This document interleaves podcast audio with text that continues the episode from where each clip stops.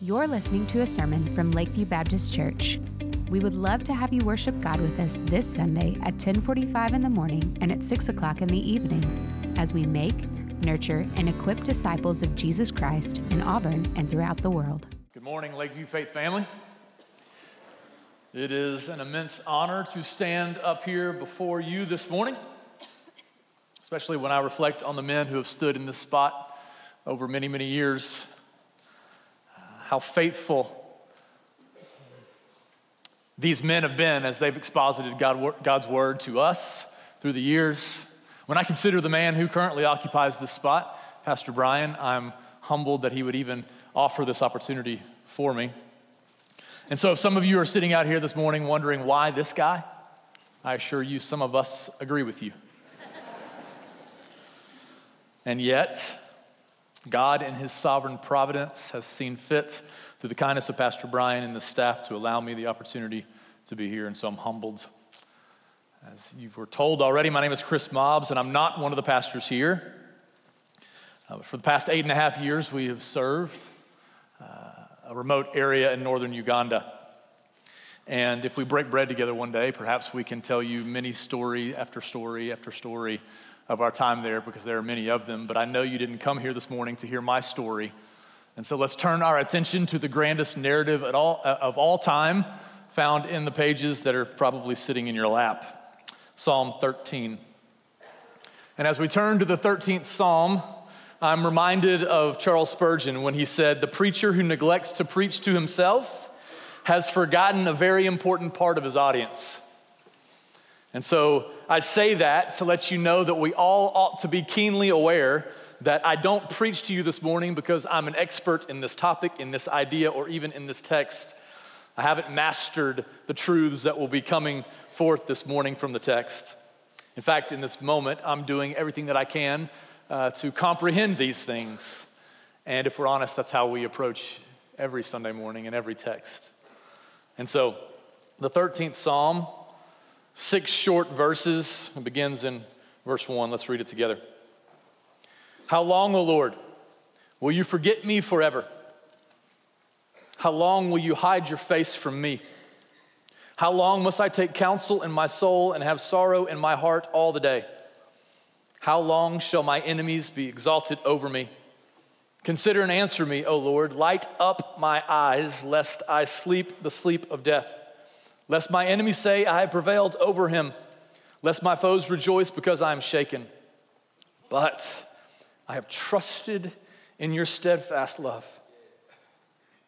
My heart shall rejoice in your salvation. And I will sing to the Lord because he has dealt bountifully with me. Let's pray. God, you are good. And we need you this morning to open up our ears and our hearts to receive what you, by the power of your Spirit, would have us receive. We are yours. Be glorified in and through us. In Christ's name, amen. Every preacher will admit on a Sunday morning it's a daunting task to preach to an audience, especially an audience this size because I have no idea what you carried in with you this morning. As we approach Thanksgiving, perhaps you have a bajillion things to be thankful for. In fact, maybe some of you entered this morning in a season of overwhelming joy. Praise God for that. And you have much to be thankful for.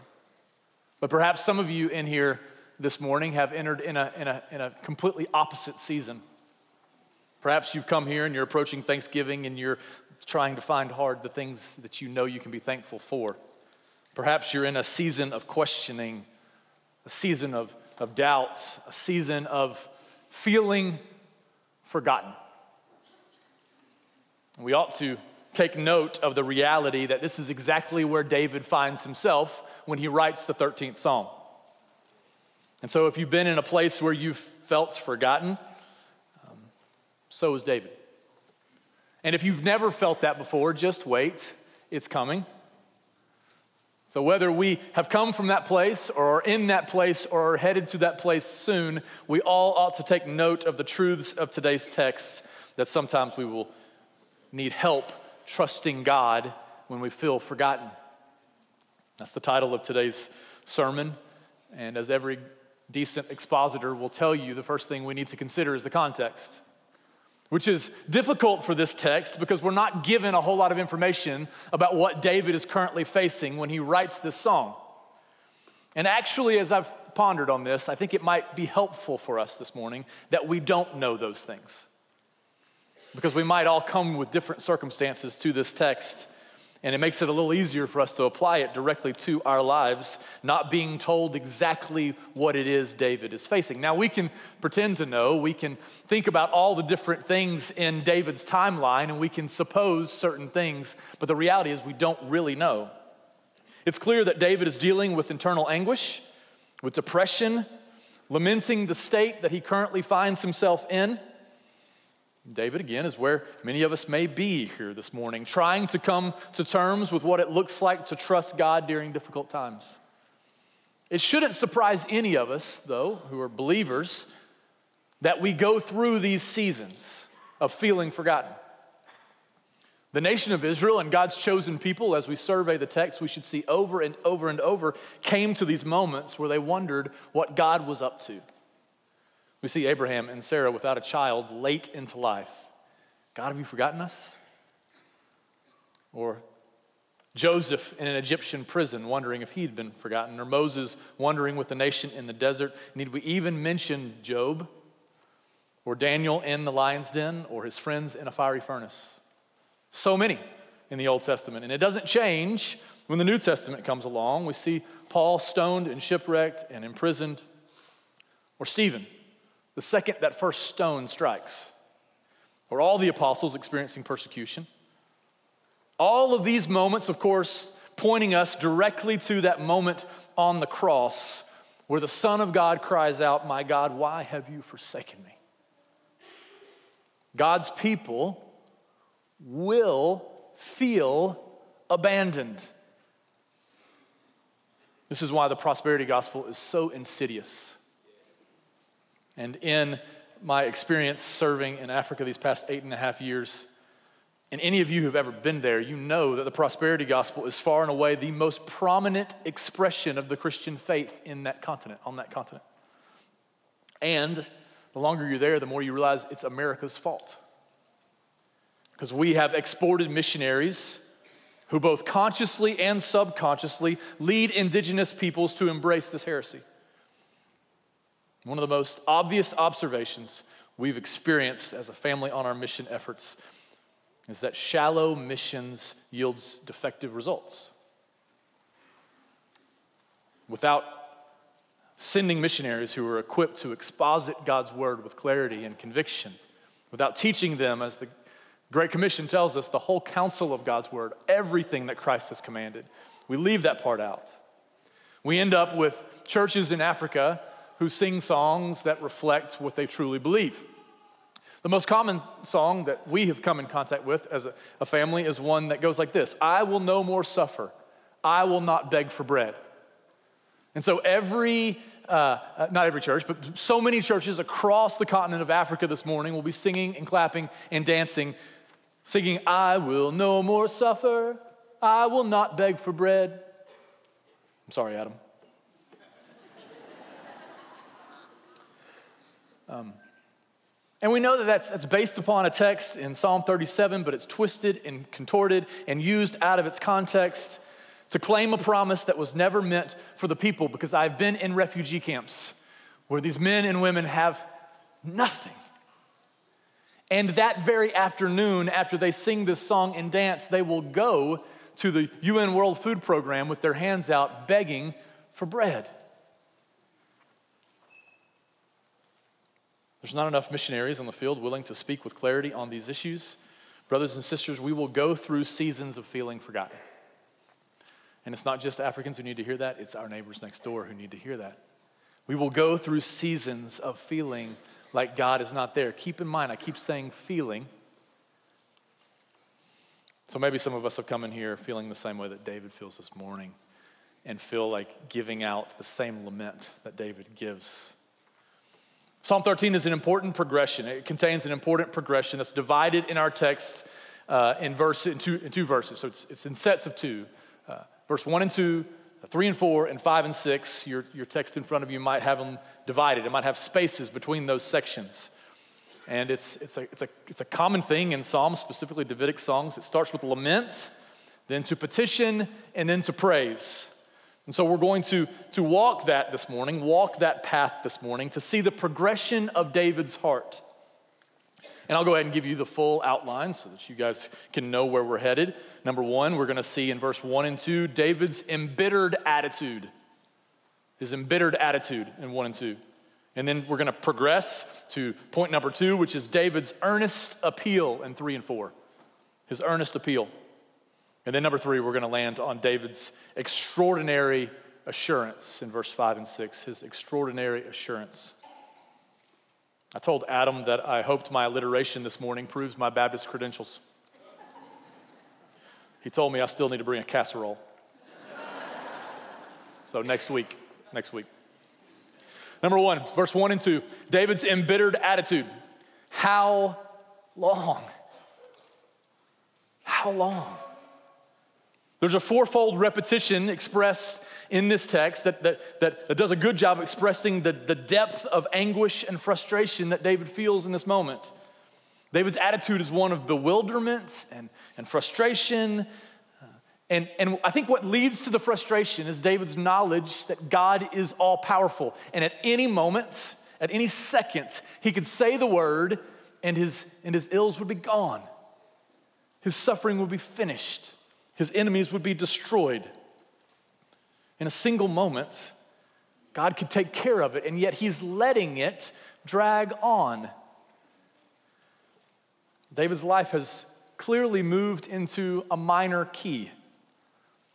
And when we find ourselves in seasons like this, we need to remember that the minor key is used for a purpose. The musicians in here, of which I've already proven I'm not one, will let us know that the minor key is effective at expressing sadness and sorrow.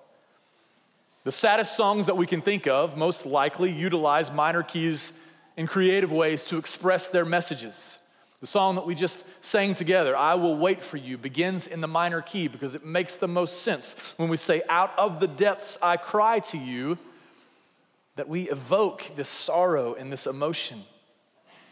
But eventually it goes on to sing, to sing in the major key, I will wait for you, I will wait for you. We know that's from Psalm 130. And we're not sure if this is the, a psalm written by David, but certainly we can recognize this Davidic pattern of beginning with sadness and ending with confidence in Christ. And we all have these moments where our lives take turn for the minor key. But like in music, it's for a purpose, it's used for a specific reason. The minor key grabs our attention, it draws us closer into the music and into the situation at hand. And so we ought to know that, especially as Christians, God is going to use these seasons of suffering to draw us into Him, to force us to lean into Him. John Calvin put it this way He said, Whoever the Lord has adopted ought to prepare themselves for hard, toilsome, and unquiet living. In other words, suffering is inevitable. This is where David's been, and he's been there for a while because he cries out, How long? How long? Will you forget me forever? How long will you hide your face from me? It seems as if David feels like this is a, a hide and seek game or something. He's looking for God and he can't seem to find him. How long will you forget me, O Lord? But the question that this ought to lead us to next is Did God actually forget David? Did he actually? I think sometimes we, we trick ourselves into thinking that God's super busy doing God things and he's off doing whatever God does to turn around to look at us and go, oh no, I didn't know that David was experiencing this, that my son or daughter was experiencing this. But that's not how God works.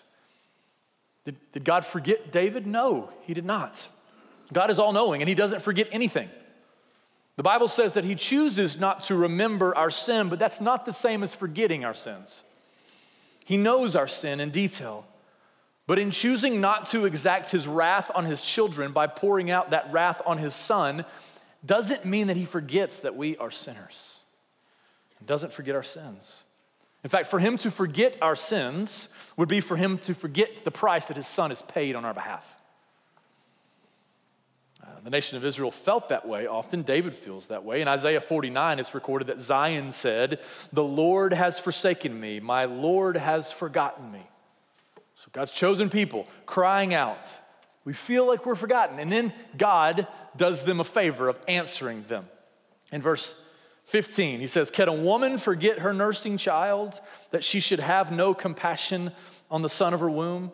Even these may forget, yet I will not forget you. Behold, I have engraved you on the palms of my hands. Your walls are continually before me. So it says that God has engraved us on the palms of his hands. And I can relate to that because before the smartphone, um, this was my Palm Pilot, right? Anybody else? You needed a really strong ink pen, and you would write what you needed to remember. I needed to tell my wife this, I needed to tell my mom this, right? And you just pray that that ink would last all day long so that when you got home, you'd remember to do those things. But praise be to God, He doesn't engrave or He doesn't write in ink on His hands he engraves it on his hands. And so, like a tattoo, we are there, always before him. It says, Your walls are continually before me. What is, what is the walls? Our protection. So, continually before him is our protection and our need for him to protect us. We're always there. Like, if you listen, God never forgets his people. So, why then does David say this? Because David here is not writing a theological textbook, but rather he's demonstrating to us what it looks like to have the freedom to lament our emotions to a loving, caring God. Psalms are examples of poetry, obviously, written to emote truths about God in poetic ways, and this written directly to him. The beauty of the Psalms is that we often feel them much deeper than we feel the theological works of Paul or the apocalyptic literature or even the Old Testament narratives. And so we ought to be encouraged as we watch David here pour his soul out to his father. And we ought to take home with us the knowledge that God gives us the freedom to feel gives us the freedom to emote, to express feelings openly to our loving Heavenly Father. I'm currently reading the biography of Adoniram Judson, who is the father of American missions. And after he's been serving on the mission field for 15 years, he, he writes this He says, God is to me the great unknown. I believe in him, but I find him not. So, this is the same courageous missionary who dared to do what no other American had ever dared to do to travel to an unaccommodating land, to a remote people group, to preach the gospel of Jesus Christ. Judson is a hero of the faith. And we know at this point in his life, he actually has found God, obviously, in salvation. And he's also seen God move in some incredibly dramatic ways and yet he still takes comfort in the knowledge that he can express his feelings to his loving father by saying, I believe in him, but I find him not. And that's what we find David here doing. In verse 2, says, How long must I take counsel in my soul and have sorrow in my heart all the day? David's just confessing to God, God, you're not being a really good counselor to me in this moment. I don't, I don't, I don't feel you're giving me good advice. And so I'm, I'm, I'm having to counsel my own soul, and that's leading me to, to deeper moments of sorrow, deeper places of sorrow. And, and we ought to, again, know that God isn't offended by these questions. I mean, He put it in His perfect book for us to see and to reflect on and to read and to be strengthened by. So He's not frustrated with David's frustrated tone. God is not the tone police. David is speaking to God, perhaps in a, in a much different way than we're accustomed to speaking with God. Right? I mean, how many of us, if we're honest, we, we kind of have a prayer tone. And it doesn't matter how frustrated we are in life, when that prayer starts, our tone shifts. Like maybe yesterday, you were feeling forgotten, feeling sad or angry, frustrated. I mean, New Mexico State. right? Who knew they had a football team? And so we go from ah to prayer time, dear, dearest, most gracious Heavenly Father. Dearest, I mean, who even uses that phrase? And we shift over immediately, but not David, and, and hopefully not, not, not us all the time, too. Right? I mean, have we ever started our prayer, Father, I'm, I'm, I'm frustrated. I'm hurt. I'm confused. I feel like you've forgotten me. I don't see you today, God. And if so, and I think it's so, and if so, can today's text prove to us that it's okay? It's okay. Our God is not offended by this. He is a loving God who sympathizes with his beloved children. And do we not know that he already knows? Do we not know that he already sees the innermost parts of our soul? If we already feel forgotten, do we not think that he already sees that and knows that? Who exactly do we think we're fooling with our prayer tone?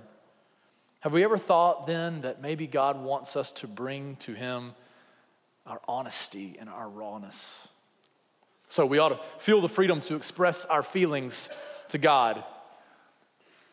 But let me also say that we must be humble enough to admit that our feelings are often not reality.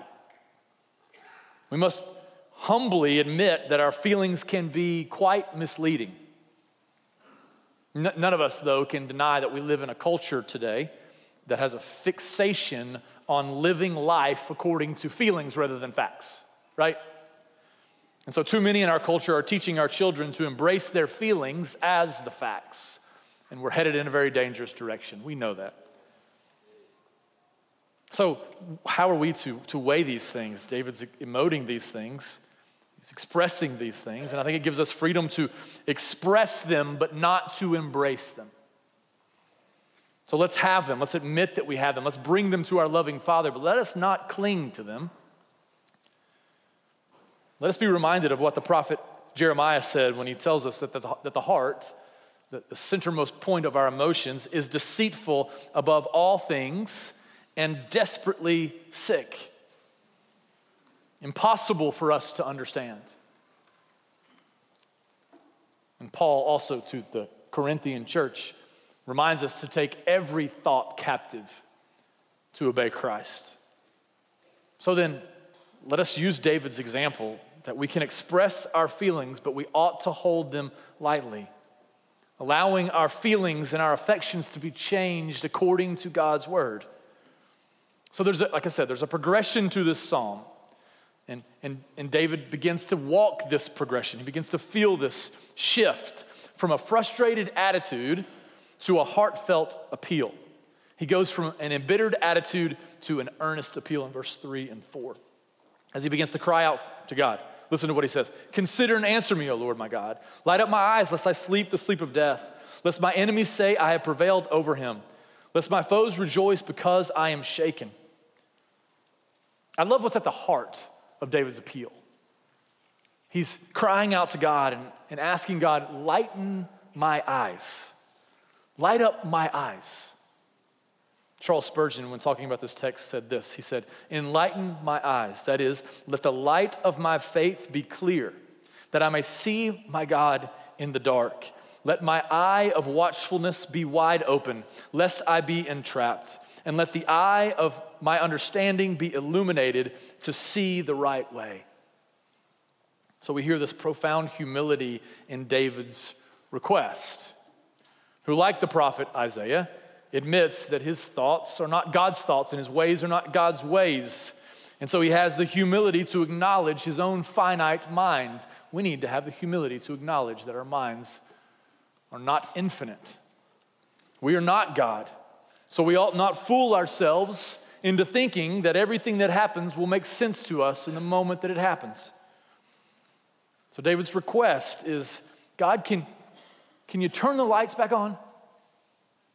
Can you flip them back on?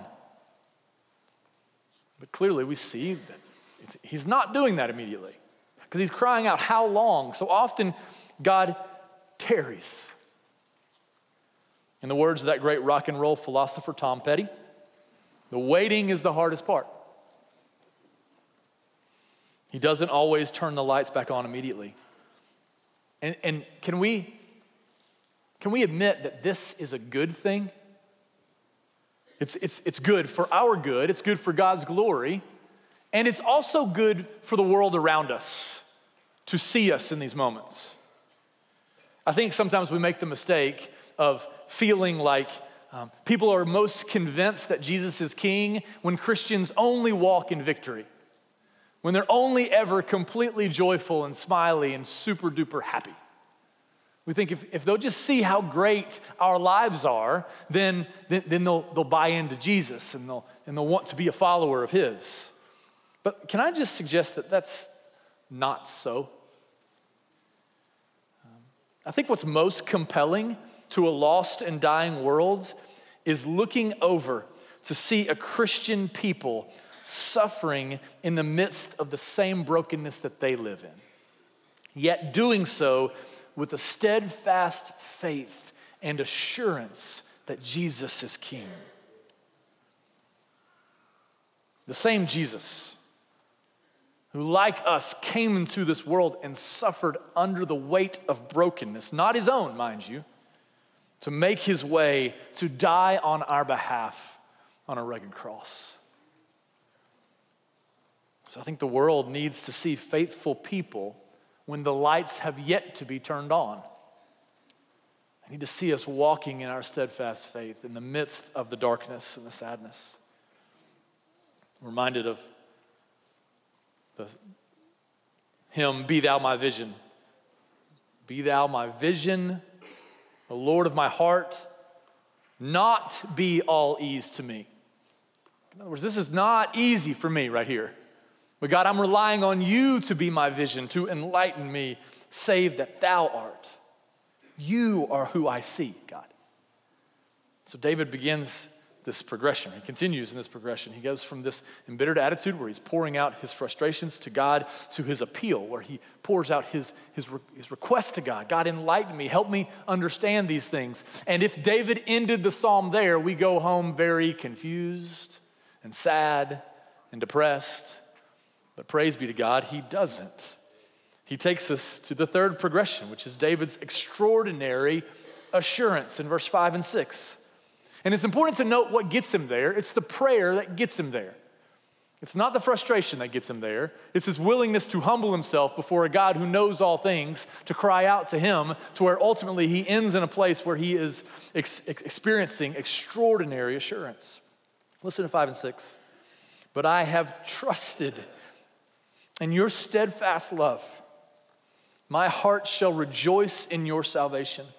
I will sing to the Lord because he has dealt bountifully with me. I mean, six verses. We go from David claiming that God has abandoned him to now declaring that God has dealt bountifully with him. Charles Spurgeon calls this uh, the howling to the singing. How is it possible that David goes from howling to God to singing his praises? It's because there's more to the story. There's the but, which is what he comes to. But I've trusted in you. And we, we know this. We know that throughout text, we, throughout the, the, the scripture, we come to this uh, most glorious conjunction of all the but. And over and over in Old Testament and New Testament, we know things shift on that very word. And there's three things that happen here after this conjunction. Three things that David's assurance leads him to. And I'll cover them quickly. Number one, trust. Trust.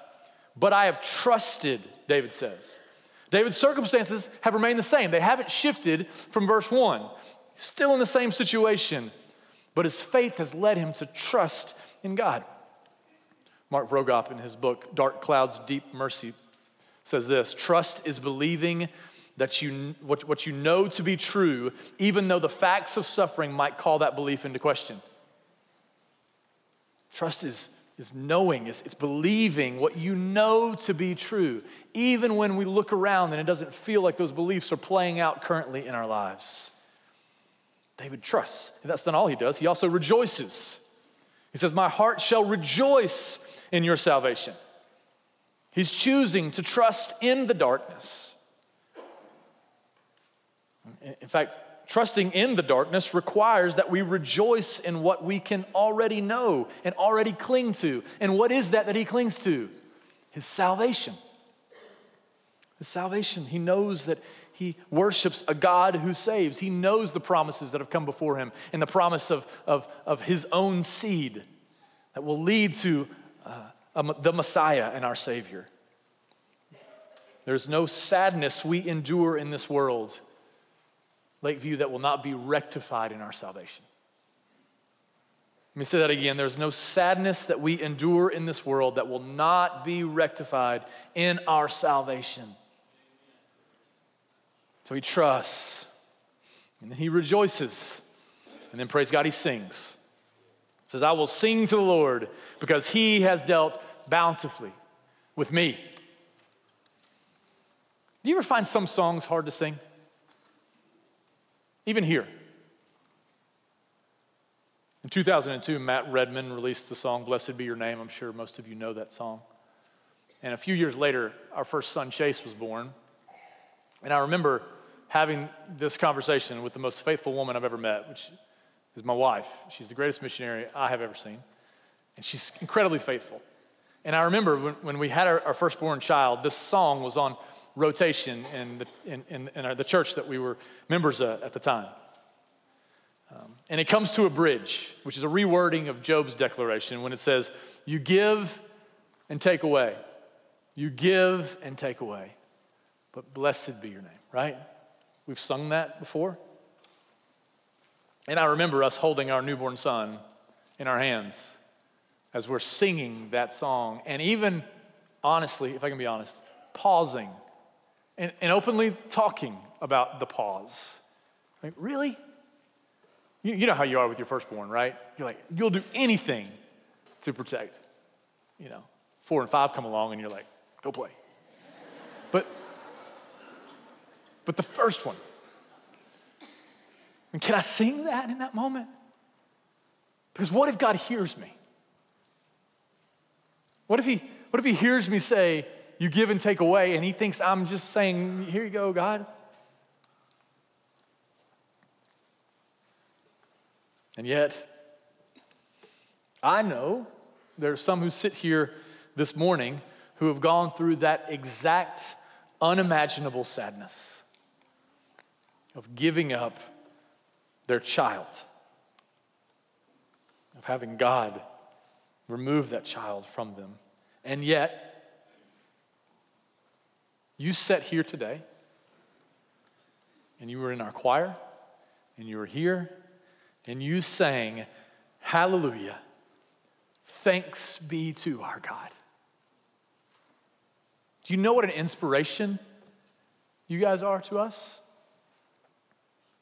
That you have ended here in this extraordinary assurance that Christ is King. And you can sing here like David sings He has dealt bountifully with me. And did you know that is insanity to the world? For those that have experienced such a great and tragic loss to sing that God has dealt bountifully with them. And that is exactly the insanity that the world needs to see. A people who rest not in the, the comforts of this world or the relationships in this world, but who rest in the knowledge that there is a world beyond this that is much greater than what we see and feel here amongst us. So we see in this text, as we close, David's attitude, which is honest and raw, which leads to David's appeal, crying out to God, which culminates in his assurance, his faith, and his faith is in his salvation. He knows that he worships a God who saves and who draws a people unto himself. He, he knew it. He didn't see it, though, as clearly as we see it here today, because we know the cross. We've seen the cross. We've seen Jesus. And we know what he's done on our behalf. And most of us in here, no doubt, have repented of our sins and placed our trust in that moment at the cross when Christ pays the ultimate price.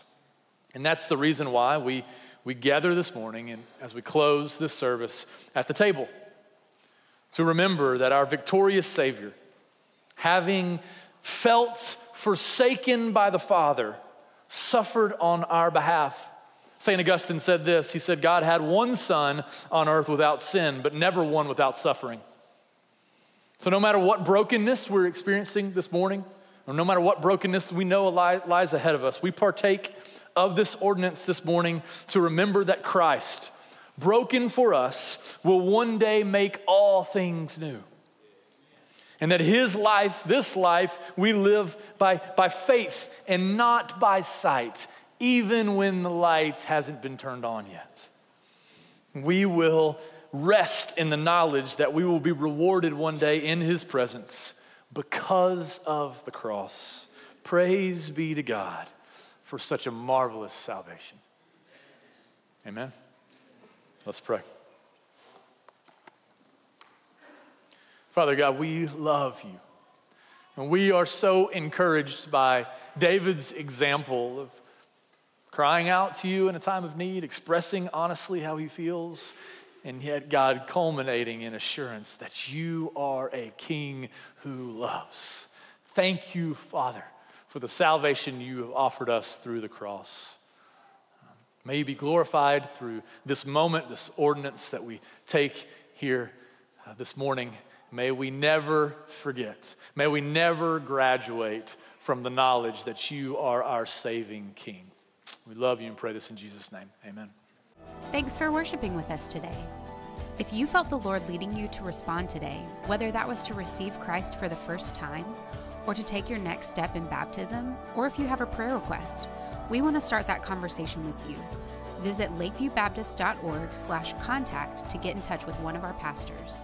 And as always, you can stay connected with us through our social media and website.